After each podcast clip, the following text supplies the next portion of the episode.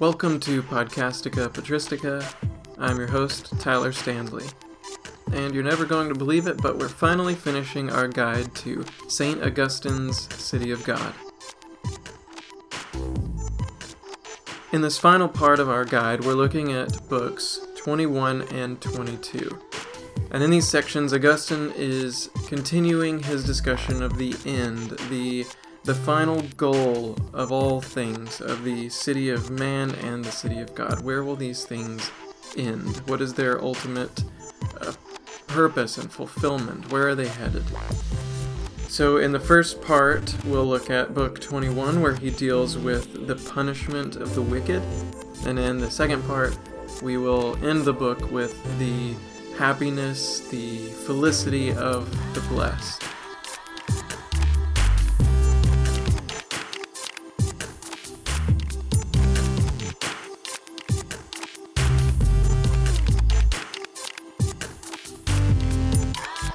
Let's get to punishment.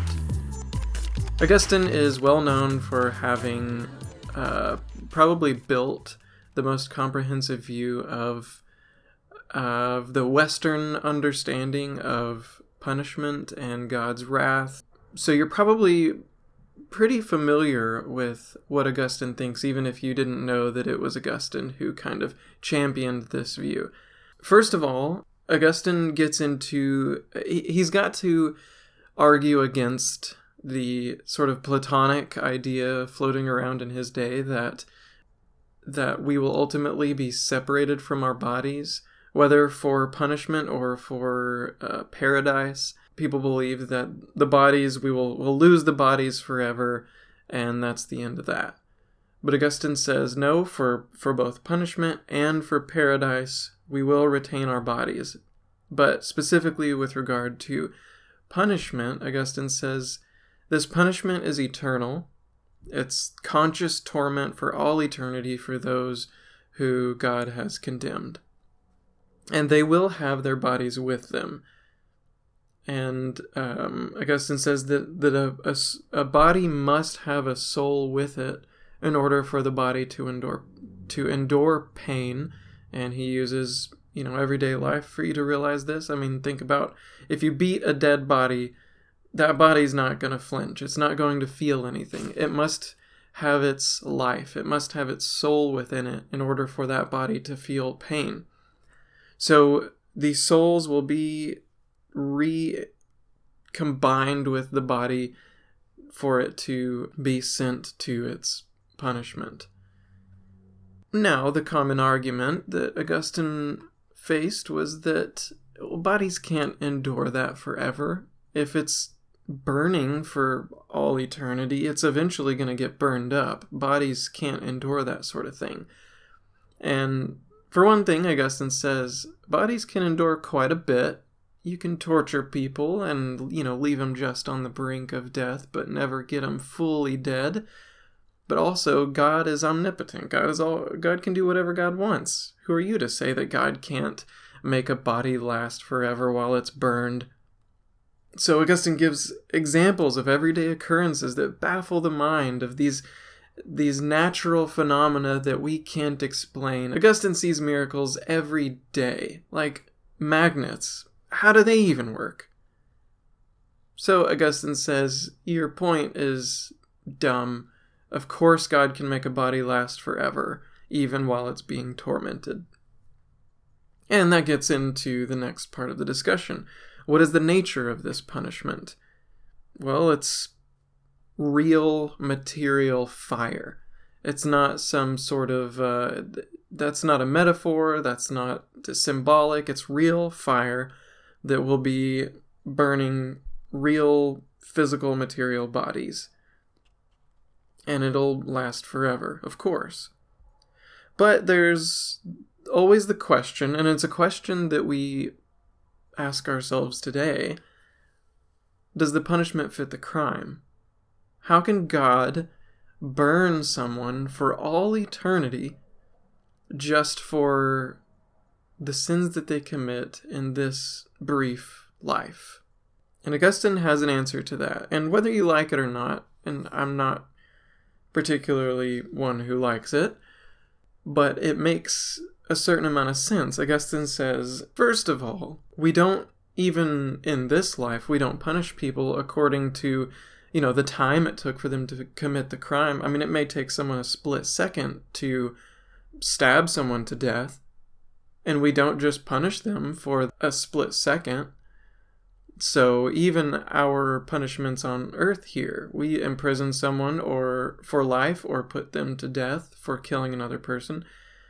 So that punishment obviously uh, we're okay with that, far exceeding, you know, the time span it took to commit that injustice. But, more to the point, hell is not punishment simply for, you know, killing another person or lying. The eternity of the punishment is in proportion to the eternity of the wrong that we have done to ourselves and to God and to the rest of humanity. Um, Augustine says the reason why eternal punishment appears harsh and unjust to human sensibilities is that in this feeble condition of those sensibilities, under the condition of mortality, man lacks the sensibility of the highest and purest wisdom, the sense which should enable him to feel the gravity of the wickedness in the first act of disobedience.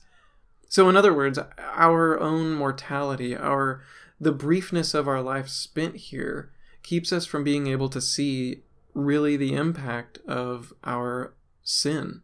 We see life in this brief span of time and and if we were to see it from God's perspective, it would make sense. Now that seems like a cop out, but there's more to it. Augustine says that uh, the more intimate the first man, that is Adam, the more intimate his enjoyment of God, the greater his impiety in abandoning God. By doing so, he merited eternal evil, in that he destroyed in himself a good that might have been eternal. So our sin separates us from God, and that is depriving us and depriving God of an eternal, good, and perfect relationship. So we're not just being punished for you know, the little thing we did that only took a brief amount of time in our tiny, you know, vapor of a life. The eternal punishment is in direct proportion to the eternal good that we could have had if we hadn't sinned in the first place. So, Augustine says that the punishment does fit the crime. It's exactly proportional to the crime. Another point that Augustine makes in this sec- in this section is that um, hell or this punishment is not for purification.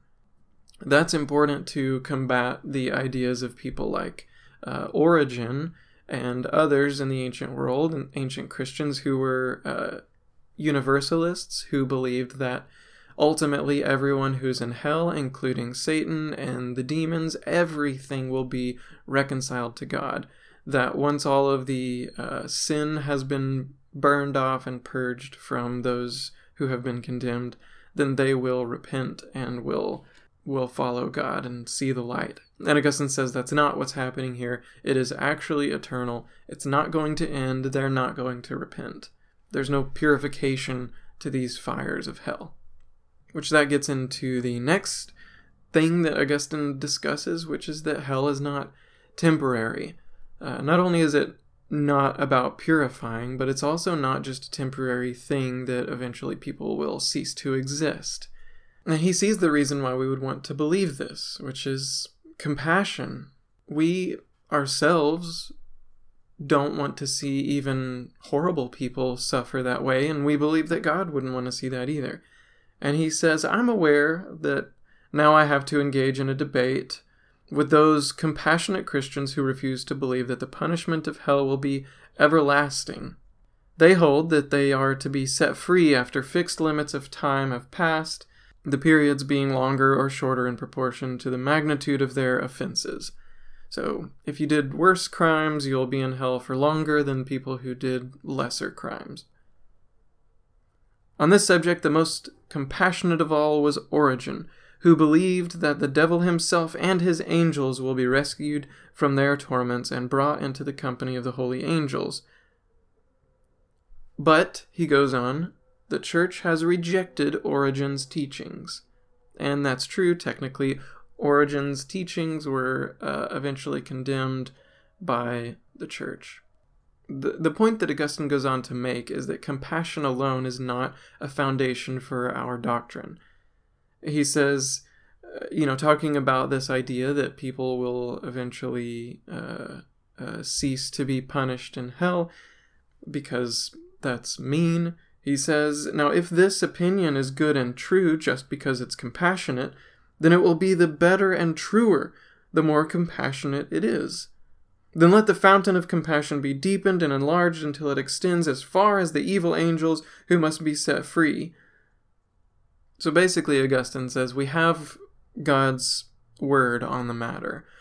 The punishment is eternal and physical, and we can't let our ideas of what is merciful or compassionate override the the doctrine that we've been given from you know Christ and the apostles and the scriptures. Now we can disagree with Augustine's reading of Christ and the apostles and the scriptures, but I agree with him that compassion alone isn't itself enough foundation for our doctrine. And I think that's probably a lesson that we need to learn today, especially in like progressive aisle of Christianity. Basically, all of our doctrine in those circles tends to to revolve around whatever we view at the time as most compassionate. And so we get this whole idea of, you know, the right side of history, um, or, you know, follow your own truth, be true to yourself, be who you are. This whole idea of, you know, compassion to yourself and to others to the extent that there's really no challenge to the way other people live their life. So I think Augustine, even if we reject his ideas of what hell is and, and how it works, I think he's still giving us something that we need to listen to here. Now, Augustine does uh, go on to address the arguments that people have against his reading of Scripture they he brings up the fact that people say, well, doesn't God want to reconcile all things to God's self? Uh, he says that they quote a passage from the Psalms which says, Will God really forget to be merciful? Will he in his wrath restrain his compassion? And the obvious answer that the psalmist wants us to say is, No, God will not forget to be merciful. God will not restrain his compassion God will pour out his compassion. He also points out that they uh, quote the Apostle Paul, who says, God has confined all men in unbelief so that he may have compassion on all. And Augustine doesn't really have a good response to this, I don't think. He just kind of accuses them of being inconsistent because most of these people who argue this only apply this idea of God's compassion to humans and they don't extend it to Satan and the demons, and so they're more compassionate than God toward humans. And that's kind of the end of it. Um, maybe I'm missing something, but he doesn't really seem to have a good response to this. He goes on to talk about uh, the idea that um, heretics will not escape the punishment, nor will confessed Christians who continue to live in sin. And so he, he's kind of talking about two sides of the same coin here that both orthodoxy and orthopraxy are required for uh, salvation. So uh, you can't be a heretic and live rightly, nor can you believe the right things and then live wrongly and still inherit the kingdom of God so these are, are two two aspects of our life that are and I think we've seen this throughout the whole book. Augustine's whole kind of point in this is that these two things are required for us to live virtuously. There's these two commingled aspects of our life the intellectual and the moral aspects of our life can't be divorced from one another. So that ends our discussion of book 21. Let's move on to the happier book 22, where he discusses the felicity of paradise, the happiness and eternal bliss. remember in our in the very beginning of the book, we talked about this idea of happiness, of it's not just this state of like mental relaxation or joy. It's it's bigger than that. It's it's a life lived well, a virtuous life. And so this and so the end reward of those who have been blessed by God with eternal life is is this perpetual state of bliss, of perfect belief, perfect knowledge, perfect moral action, and all of that makes us eternally happy and blessed. But before we get to that, he needs to explain kind of how sin works so that we can understand how and who gets into this state of eternal bliss. And he has this great, clear explanation of how he understands uh, sin. And he says sin is a defect. It's like blindness. Blindness is a defect of the eyes which prevents you from being able to do what your eyes were naturally supposed to be able to do, which is to see, obviously. That's what sin is for us. Our bodies and our minds are naturally supposed to be able to live in this eternal state of bliss. We're supposed to be able to live rightly, to know fully, to be in the presence of God. But sin has, as a defection, as an illness, has limited us from being able to live as our bodies are naturally supposed to do.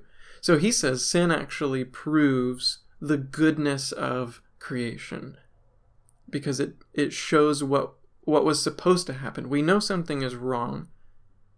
Therefore, we know things are supposed to be a certain way. And that's proof of, of the goodness in our humanity. And the problem, and he starts with the angels. He did that in the beginning of of the whole book too. He he starts with angels and then kind of moves on to humanity and how sin affects uh, our natures because that's chronologically how things happen. But he talks about how the problem with the angels is that they abandoned this blessedness when they had this desire to be self sufficient for their own felicity or their, their own blessedness, their own happiness. I think that's a really profound thought that the problem stems from the angels and our own desire to be self sufficient for our own happiness. And we've talked about this in our series through City of God before, but I, I can't help but come back to this. And I think Augustine is right that he would absolutely reject our, you know, contemporary idea of like find your own truth and be true to yourself and you know whatever is in you is good and true and you ought to live out you know whatever is in your heart. I i think that that is exactly what augustine says caused us to get into this mess in the first place was looking inward for this ability to be happy so this blessedness has to come from somewhere, and that somewhere is God. So how will it happen? What what is this e- eternal state of blessedness? First of all, it's resurrection, the physical resurrection of our bodies. And just like with the question that he was asked before, where he said, Of course, physical bodies can endure eternal punishment, he has to once again prove that our bodies can be resurrected from the dead and en- enjoy eternal blessedness. Again, Augustine basically says God is omnipotent. God can do whatever God wants. If God wants to raise our bodies, God, God can do it. And God said he'll do it, so he will. And again, there are those Platonists who think that our bodies will not exist in the state of blessedness, that the bodies are a corruption, and that eventually we need to escape them and get to heaven. He says that's not true, that's dumb. Of course, we'll have our physical bodies. He even talks about the fact that the very matter, the cells and atoms that make up our body, will be restored and be resurrected to the same bodies we have now. And this is something Gerhard and I have talked about on another episode. I can't remember which one.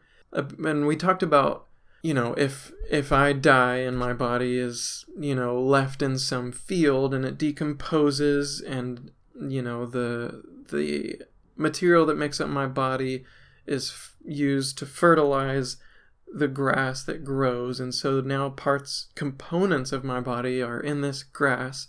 And then a cow walks by and eats that grass, and now part of my body is in this cow, which helps the cow grow, and now part of my body is part of a cow's body.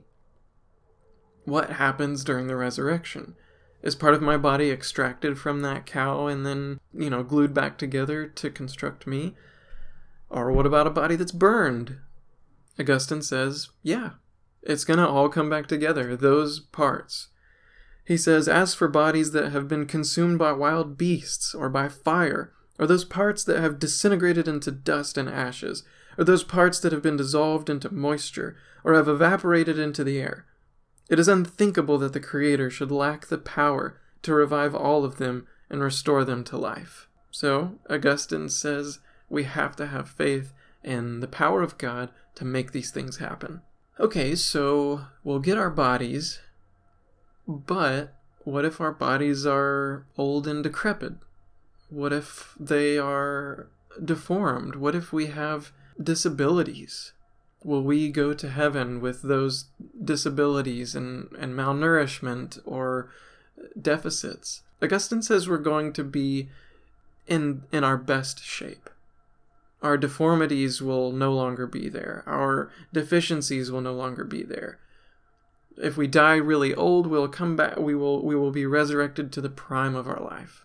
He even talks about babies that are aborted, which, for one thing, I think that it's important to see that Augustine very much sees aborted babies as humans, as babies with souls, and he says that they will be resurrected not to their state as a fetus, but to what would become their full healthy bodies.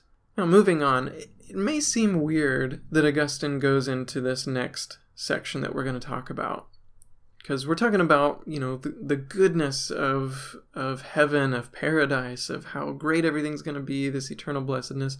And then in the middle of it, Augustine has to talk, start talking about depravity and how utterly messed up we are. But it serves a good purpose. So Augustine says, As for that first origin of mankind, this present life of ours, if a state full of so much grievous misery can be called a life, is evidence that all the mortal descendants of the first man came under condemnation.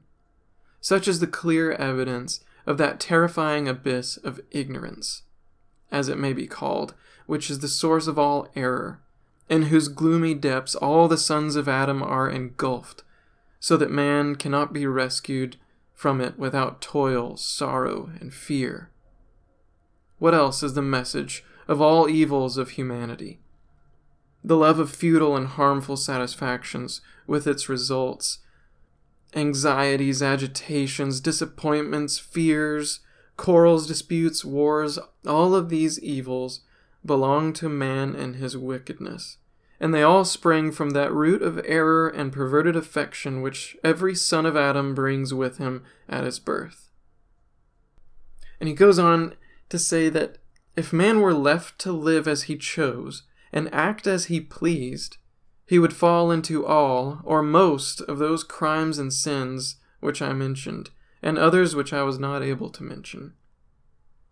So, this is total depravity. He's not saying that everyone commits every single sin or that there's absolutely no possibility of ever doing anything good. He's saying that left to our own devices, that if we just lived the way that we want to live, we would continue to fall into these debasing acts. But, he goes on, God doesn't abandon us altogether in our condemnation. God has given all people grace to live in this life. Existence itself is a gift from God. Augustine says, From this life of misery, a kind of hell on earth, there's no liberation save through the grace of Christ our Savior, our God and our Lord. So all of the the good things that we receive, all of the even the punishments that we receive that are for our benefit, for the purpose of of calling us back to God, of leading us to repentance. These things are evidence that God hasn't left us alone.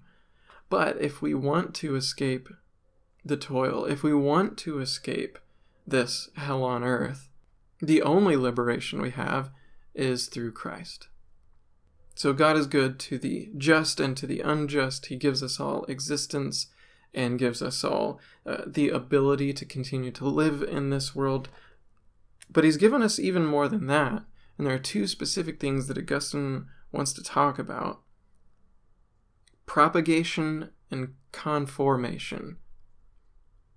So these are two gifts that God has given us that are particularly noteworthy to Augustine. God has given us the ability to make more people, to propagate, to, to spread humanity, to, to have kids. So, even into this nature corrupted by sin and condemned to punishment, even through that, God still wants more people, wants to give more people grace and possibility and future. But with that is the second and necessary gift, which is conformation. That is the ability to conform to what our nature is supposed to be. Augustine talks about how we, we grow up, how we come into this world completely ignorant, and then through time, as we grow and learn, we begin to understand more what the world is like and what we need as humans, and the ability to to learn truth and to love truth and to love the good. And he says this capacity enables the mind to absorb wisdom, to acquire the virtues of prudence, fortitude, temperance, and justice, to equip man for the struggle against error and all the evil propensities inherent in man's nature, so that he may overcome them, because his heart is set on only that supreme and unchanging good. Man may indeed fail in this, Yet even so, what a great and marvelous good is this capacity for such good, a capacity divinely implanted in a rational nature. So, those two gifts, propagation and conformation, the ability to make more humans, and then the ability as a human to become more good, these are proof of God's blessing and goodness and love for humanity. And it's interesting, we see again these two cities that Augustine talks about in the seed, in in the uh, embryo, if we want to say that, of the human being. Embedded in that matter that our parents brought together to make us in our mother's womb is this part of us that is deeply human and deeply flawed but also a part of us that is deeply loved by God and full of God's grace and capacity for goodness. So, in every single human being, Augustine sees two cities commingled part of our brokenness and part of God's goodness. And within that, there's this constant war going on as to whether we whether we will choose the good or choose the brokenness, whether we will find our happiness in God, whether we will find our happiness in ourselves. And so Augustine says even if there is no heaven, even if there is no reward at the end of this, we should want to do the good because it's the way to live this life best. As Augustine goes on finishing this last book, he spars with some more philosophers, gets into some stuff that I don't feel like talking about right now, but he does, does get into something important, something that is relevant, that we still debate today, and that is free will. Now, we talked about this at the beginning of this, of book 22, this idea of sin being uh, proof that our nature is originally good, about how sin is a deformity, how it's uh, a defect. Now he comes back to this question again of sin and free will and our ability to do good. And he says that we won't have that deformity anymore. We're not going to have the ability to do wrong. So, free will, to Augustine, isn't about having the choice between doing the wrong thing and doing the right thing. He says, the fact that they, that is, the blessed, the people who are in heaven and paradise, the fact that they will be unable to delight in sin does not entail that they have no free will. In fact, they will be the freer in that it is freed from a delight to sin, and immovably fixed in a delight in not sinning. The first freedom of will, given to man when he was created upright at the beginning, was an ability not to sin, combined with the possibility of sinning. But this last freedom will be more potent, for it will bring the impossibility of sinning. Yet this also will be the result of God's gift, not of some inherent quality to nature. For to be a partaker of God is not the same thing as to be God. The inability to sin belongs to God's nature, while he who partakes of God's nature receives the impossibility of sinning as a gift of God. So we will have a free will, and yet we will be incapable of sinning because God has given us the gift of removing the possibility of sin. He goes on to say that in heaven we will be able to remember our past misery on earth, but that it won't bring us misery. It, that is, so we'll be able to sing of the mercies of God in paradise.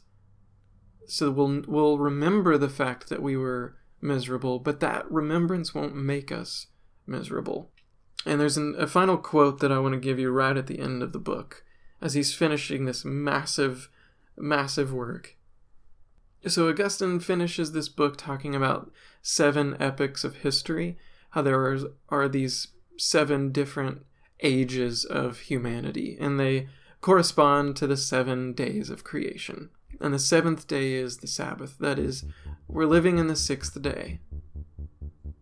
But in the seventh, when we are ushered into paradise, when God is reigning and sin and death are no more. He says, The important thing is that the seventh will be our Sabbath, whose end will not be an evening, but the Lord's day, an eighth day, as it were, which is to last forever, a day consecrated by the resurrection of Christ, foreshadowing the eternal rest not only of the spirit, but of the body also. There we shall be still and see. We shall see and we shall love. We shall love and we shall praise. Behold what will be in the end without end. For what is our end but to reach that kingdom which has no end? And thus we end our guide to St. Augustine's City of God.